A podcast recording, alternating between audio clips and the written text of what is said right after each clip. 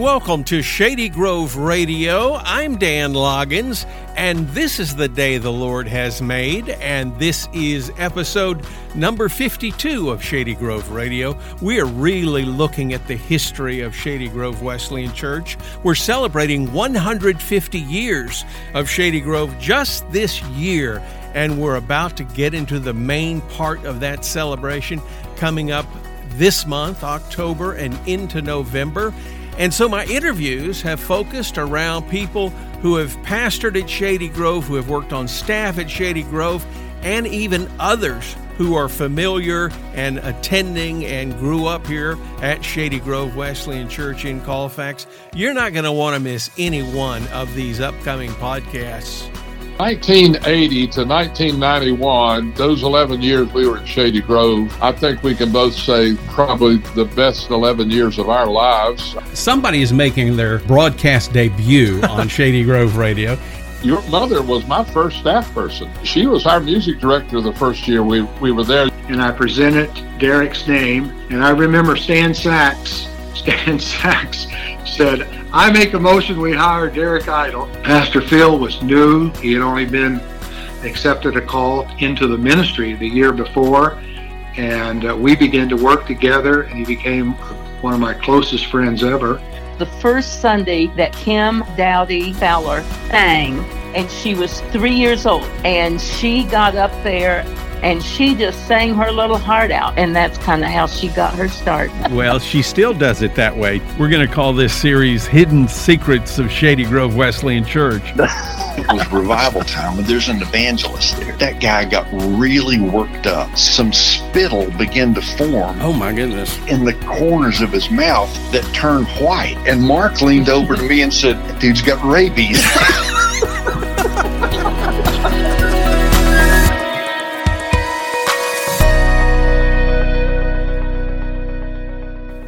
Those last people that I was talking to there on Shady Grove Radio, George and Margaret Gasperson, they were there for uh, many years in various capacity. That that episode is coming up a little bit later. But today we have our guest Joan Wood Rampy. Now, some of you may not know Joan Wood Rampy. Joan is the oldest daughter of Dixon and Naomi Wood, who pastored at Shady Grove beginning in 1951. And when they moved to Shady Grove from eastern North Carolina, Joan was five years old. And so uh, Dwight Eisenhower was president back then, in case you, you, you didn't know that. He, he had just come into office. And uh, Shady Grove and the Colfax community uh, was a place that was it was very busy. It was a busy church. There was a lot going on. It was a different time. No computers, uh, you know, no no no video games a, a simpler life, a more rural life, a lot of farming going on, a lot of wonderful meals cooked, home cooked meals. And Shady Grove was a place that uh, was bustling with activities, especially on Sunday and special days, homecoming, whenever people would cook food and bring it. They had a Wednesday night prayer meeting that Joan will talk about, and so many other things that you're going to enjoy listening as we hear from Joan Wood Rampy who was the preacher's kid beginning in 1951 and for over 30 years. Her parents pastored there at Shady Grove.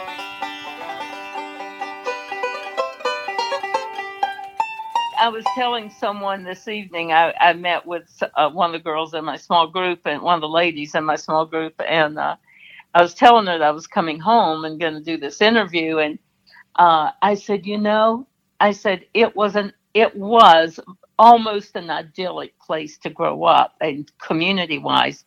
And I said, as far as the church went, I truly thought until long after I was gone from there, I truly thought it was perfect. I thought the people in the church were perfect. I did. As a child, I just thought it was perfect. I'm sure there had to be things, but my parents were not the kind that would have ever discuss those in front of us. And so I just grew up thinking that the church and the people of the church were just wonderful. You you had the church, and the church served the community, and um, the people of the community would choose the church they were going to be a part of, and whoever the pastor was that came, that was their pastor. What are your first memories of of Shady Grove when you first moved there? What do you recall? Probably my the earliest kind of visual memory I have is of Lee Smith, actually. Um, I don't know that he came to down to Rose Hill, where we were moving from, if he came down there and helped us move, or if he was just there um, and was a very visible presence when we were moving in. Uh, I remember uh, just thinking it was the most glorious house I had ever seen, that big two story home. I was five when we moved there. And I just remember Lee Smith, um, his wife was Helen. I just remember him being a part of that move somehow. In in my lifetime, it seems like the community and Shady Grove Church was all kind of all kind of one thing. Was it that way then? The church and the community, it for me, my recollection is it was just all very interwoven. When I started school there at Colfax Elementary, my first grade teacher was Hattie Stack, who was also one of my Sunday school teachers. and my third grade teacher was Panthea Bowman, who was also one of my Sunday school teachers. Wow. Just the the community life and the life of the church to me was just all one part of a huge part of my life.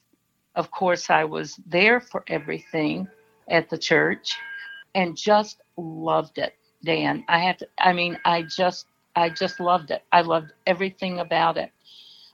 Well, let me back up. I didn't love Wednesday night prayer meetings. you know, um, my my feet didn't touch the floor, and you know, we sang a song, and then it was, you know, the the Bible teaching. There weren't children's ministries or thing, anything to go to, so you just sat there and my parents, both of them were very big on the type of decorum that you would have in a church service. I understand. And uh, I wasn't really to lay over in like my mom's lap if I was tired. You acted like you were really paying attention. and uh, and like I say, my feet didn't touch the floor, and my feet would go to sleep, and you so you'd swing your feet, and I that I remember that. But aside from Wednesday night prayer meeting, I loved everything, everything about the church. But the people, the people were just, they are the giants of my story. In talking with people and trying to describe what it was like to grow up at Shady Grove, I talk about the men there who were, they were larger than life people to me just in terms of the stature that they held in my childhood and my young girls' mind, just the kind of men they were, but also they were big men. you know, I, I mean, Reed Hyatt and Henry Stanley, Russell Crutchfield, Frank Smith, those were big men, tall, men. And I just remember just thinking they were just wonderful, wonderful men. Lee Smith was another one, Lee and Helen, and uh, Ebby Bowman uh, lived just down the road. One of the things that I do remember um, did, he was the song leader. I know he was the song leader on Sunday nights and Wednesday nights and maybe there were other times because I know, of course, mom led the music some. Ebby is the one, I mean, I grew up on hymns. I don't know how Ebby came to um, have such an appreciation for those hymns, but that's what we sang. And uh, it was just wonderful. I can, in my mind's eye, I can still see him up there doing that. And there were others, you know, Dan Marshall and and so many others. We had Sunday school, a very vibrant Sunday school. We had we had the opening exercises, and I remember one of my vivid memories of the opening exercises was the first Sunday that Kim Dowdy Fowler sang, and she was three years old, and she got up there and stood between the first altar and the second altar. She stood on that little area in between those two altars and she just sang her little heart out in the opening of Sunday school, opening exercises of Sunday school. And that's kind of how she got her start. Wow. well, she still does it that way too. Yeah, she's amazing. I could have this wrong. It seems like Lee Smith was the Sunday school superintendent for a long time. Dan Marshall, I think he was later. Uh, he was wonderful. Dan and Lucille were wonderful figures uh, in my in my memory. Did you have vacation Bible school? Yes, we did, and it was in the daytime. It went. It was three hours long, from nine to twelve.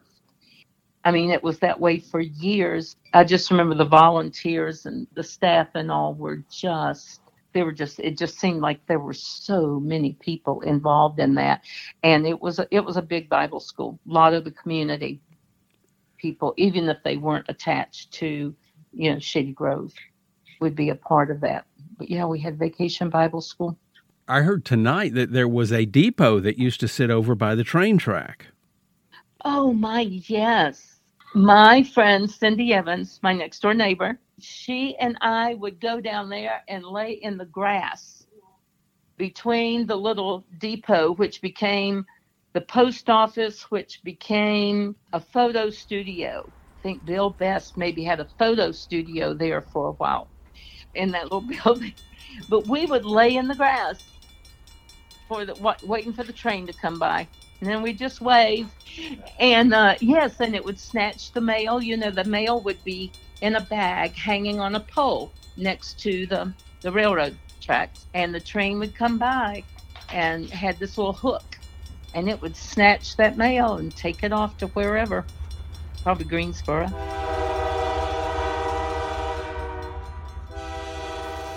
We'll continue our conversation with Joan Wood Rampy in just a moment. You're listening to Shady Grove Radio. We are getting closer and closer to Christmas morning. We have 15 days until Christmas. This time of year can be filled with happiness, but the holidays can also cause sadness and depression.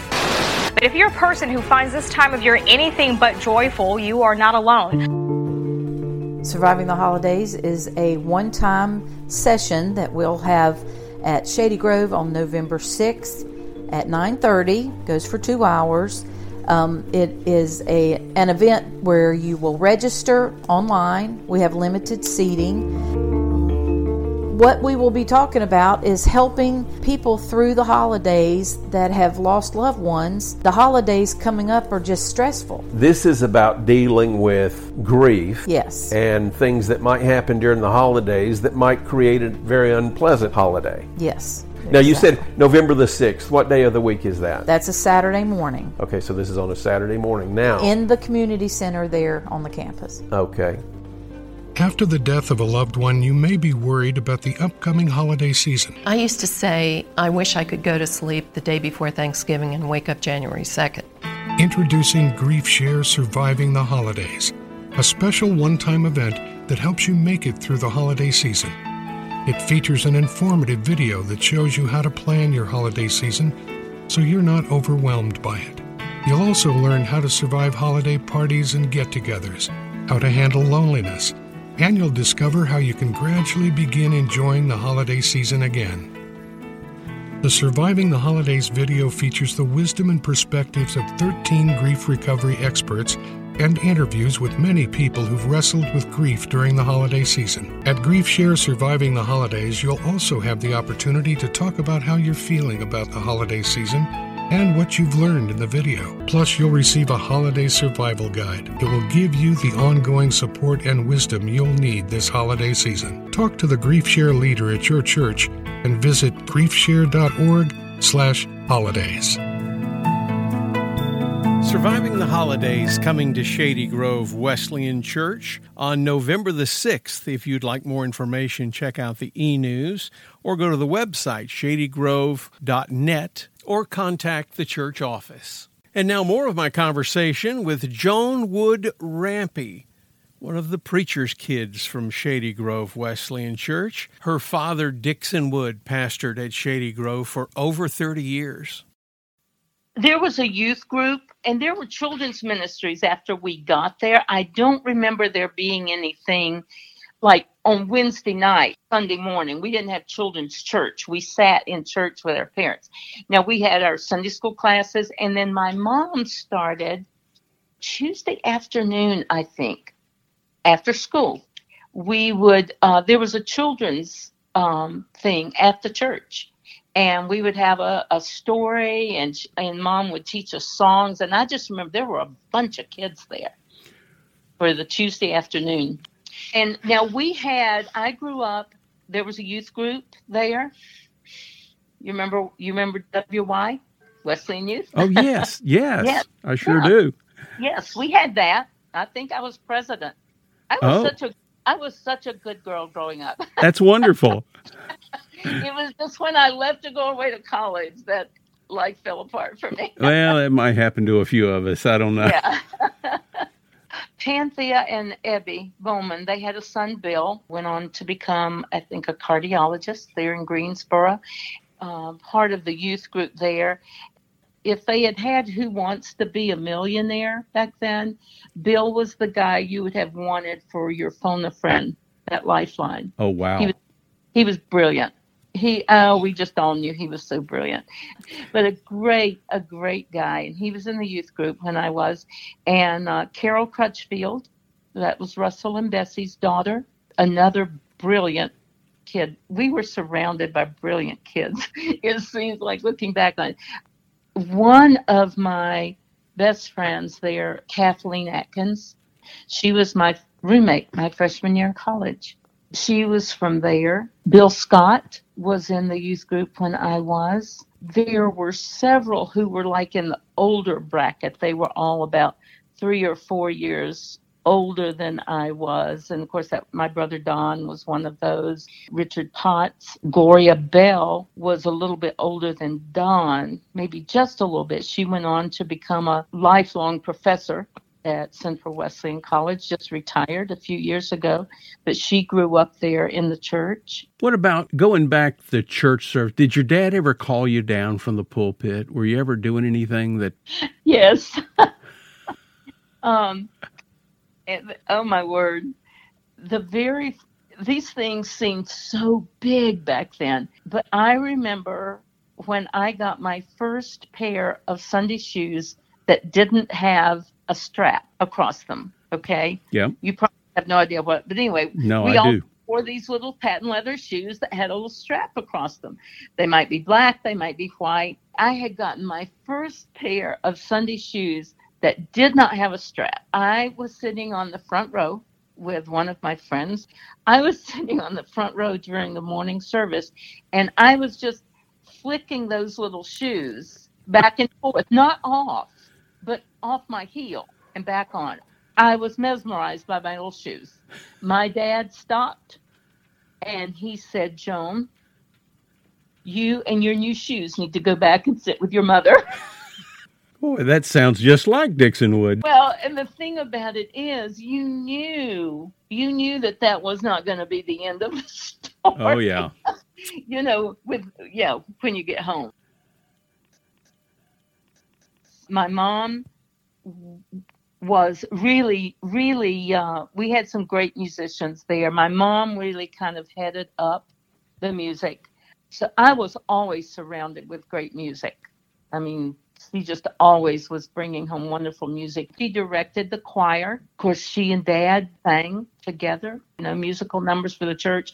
But I remember we had cantatas and we had musical programs for its time. Remember, this was back in the 50s and 60s, there was a lot of really good music there. Was the was the building configured? I mean, was it the way it is now? Choir loft was over on the right side as you went into the sanctuary. The the thing about that sanctuary, it wasn't deep at all. It was very wide.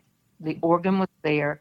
Catherine Westmoreland became the organist, did such a such an amazing job. I just remember there being really good music as I look Yeah. back on now. It seems like there's And always a- been good a, mu- a wealth of hymns.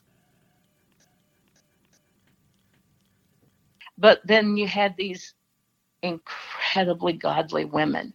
They were such models to me, even at, as a young person, as a child, and then a young person who really didn't have much of a clue about what a godly life would look like exactly. They were it.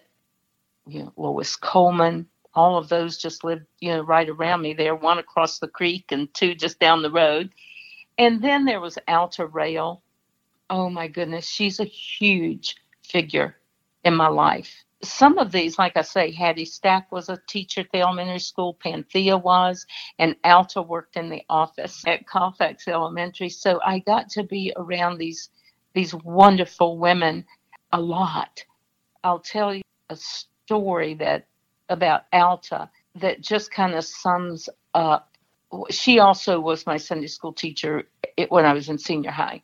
My freshman year of college, I went away to what was Central Wesleyan College then, and my freshman year of college was a disastrous year for me. Just a disastrous year. Within about six weeks of going there or so, I was really in the clutches of, of just sin. I was very far away from God that whole year, my freshman year there. It was a terrible year for me. It was a very hard year for my parents. I know. I can remember when I would be at home and in that big two story house, and I could be lying in my bed and I would hear my parents just weeping and praying for me uh, downstairs in their bedroom. It was a hard year for all of us. Not long after school started, they had fall revival services. They call, call it spiritual emphasis week now, but it was fall revival services. And during that week, I just came to the altar and just threw myself before the Lord. Just, I think for the first time in my life, just recognizing my great, great need for Him and of Him and just for forgiveness. And I remember that Sunday morning after that, I had gone home for the weekend, and Dad asked me if I would like to share in the service. I'm sure that so many of the people there had been praying for me. He asked if I would like to share, and so I said yes, and I did. But before service started, when we came up out of Sunday school, Alta asked me if I would like to sit with her that morning. And so I did. I was sitting there with her, and then Dad had me come up and I shared my testimony. And of course, I was quite emotional. Came back and I sat down, and Alta reached over. I can I can still remember it as if it were this morning. And she just put her hand on my hand and she said, I always knew this day would come.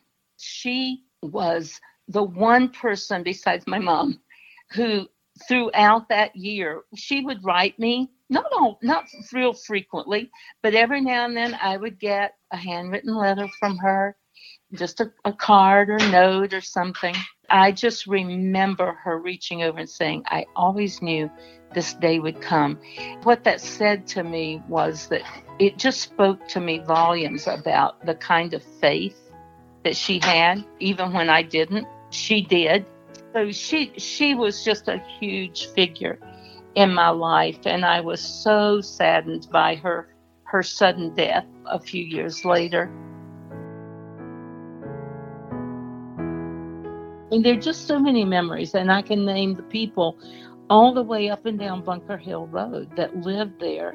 But yes it was it was a it was a it was just an, an incredible place to grow up in the community and then the church just gave me this wonderful wonderful beginning in my life and and just realizing what men and women who have Christ at the center of their lives what they can look like to people looking on, young people, children looking on, because that was certainly my experience there.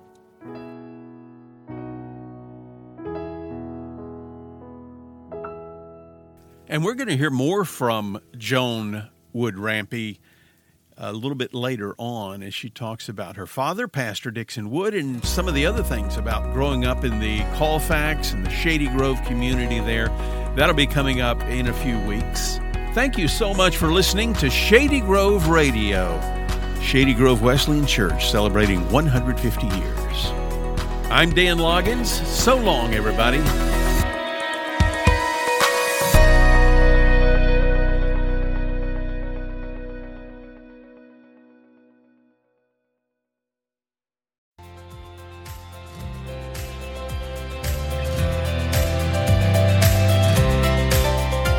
You for joining us today on Shady Grove Radio. I'm Dan Loggins, and if you have any questions about anything you heard on Shady Grove Radio today, send me an email, dan at shadygroveradio.com.